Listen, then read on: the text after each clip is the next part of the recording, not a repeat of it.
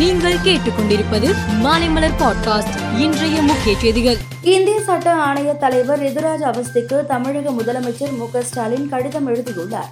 அதில் பொது சிவில் சட்டத்தை நடைமுறைப்படுத்தும் முயற்சியை கைவிட வேண்டும் என கேட்டுக் கொண்டுள்ளார் இந்த சட்டம் நடைமுறைக்கு வந்தால் நாட்டில் வகுப்புவாத ஒற்றுமையின்மைக்கும் குழப்பத்திற்கும் வழிவகுக்கும் என்றும் அவர் கூறியுள்ளார். தமிழ்நாட்டில் என்ஜினியரிங் மாணவர் சேர்க்கைக்கான கவுன்சிலிங் பட்டியலை அமைச்சர் பொன்முடி இன்று வெளியிட்டார்.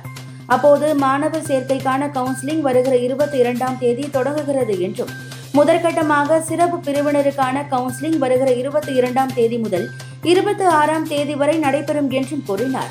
பொது பிரிவினருக்கான முதற்கட்ட கவுன்சிலிங் இந்த மாதம் இருபத்தி எட்டாம் தேதி முதல் அடுத்த மாதம் ஒன்பதாம் தேதி வரை நடைபெறும் என தெரிவித்தார். விலைவாசி உயர்வை கண்டித்து வரும் இருபதாம் தேதி ஆர்ப்பாட்டம் நடைபெறும் என்று அதிமுக பொதுச் செயலாளர் எடப்பாடி பழனிசாமி அறிவித்துள்ளார்.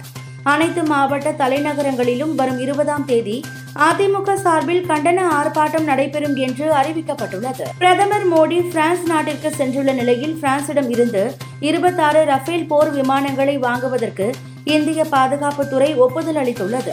இந்திய கப்பல் படைக்கு கூடுதலாக ஸ்கார்பின் வகையை சேர்ந்த மூன்று நீர்மூழ்கி கப்பல் வாங்கவும் அனுமதிக்கப்பட்டுள்ளது. நாட்டில் அறிவியல் சார்ந்த ஆராய்ச்சிகளை கொண்டு நாட்டின் வளர்ச்சியை தடுக்க மோடி அரசு தீவிரமாக இருப்பதாக காங்கிரஸ் தலைவர் மல்லிகார்ஜுன கார்கே குற்றம் சாட்டியுள்ளார். இரண்டாயிரத்தி இருபத்தி மூன்றாம் ஆண்டிற்கான பட்ஜெட்டில் அறிவியல் ஆராய்ச்சிக்கான நிதி ஆறு புள்ளி எட்டு ஏழு சதவீதம் குறைந்து உள்ளது என்றும் அவர் குறிப்பிட்டார். முதுநிலை மருத்துவ படிப்பில் சேர்வதற்கான நெக்ஸ்ட் தேர்வு காலவரையின்றி ஒத்திவைக்கப்படுவதாக தேசிய மருத்துவ ஆணையம் அறிவித்துள்ளது. மத்திய சுகாதாரத்துறையிடம் இருந்து அடுத்த அறிவிப்பு வரும் வரை தேர்வு ஒத்திவைக்கப்படுவதாக தெரிவிக்கப்பட்டுள்ளது. நிதி நெருக்கடியில் சிக்கி தவிக்கும் பாகிஸ்தானுக்கு இருபத்தி நான்காயிரம் கோடி கடன் வழங்க சர்வதேச நாணய நிதியம் ஒப்புதல் அளித்துள்ளது. முதற்கட்டமாக ஒன்பதாயிரத்து எண்ணூறு கோடி வழங்கப்பட உள்ளது. மீதமுள்ள தொகை அடுத்த ஒன்பது மாதங்களில் வழங்கப்படும் என தெரிவிக்கப்பட்டுள்ளது.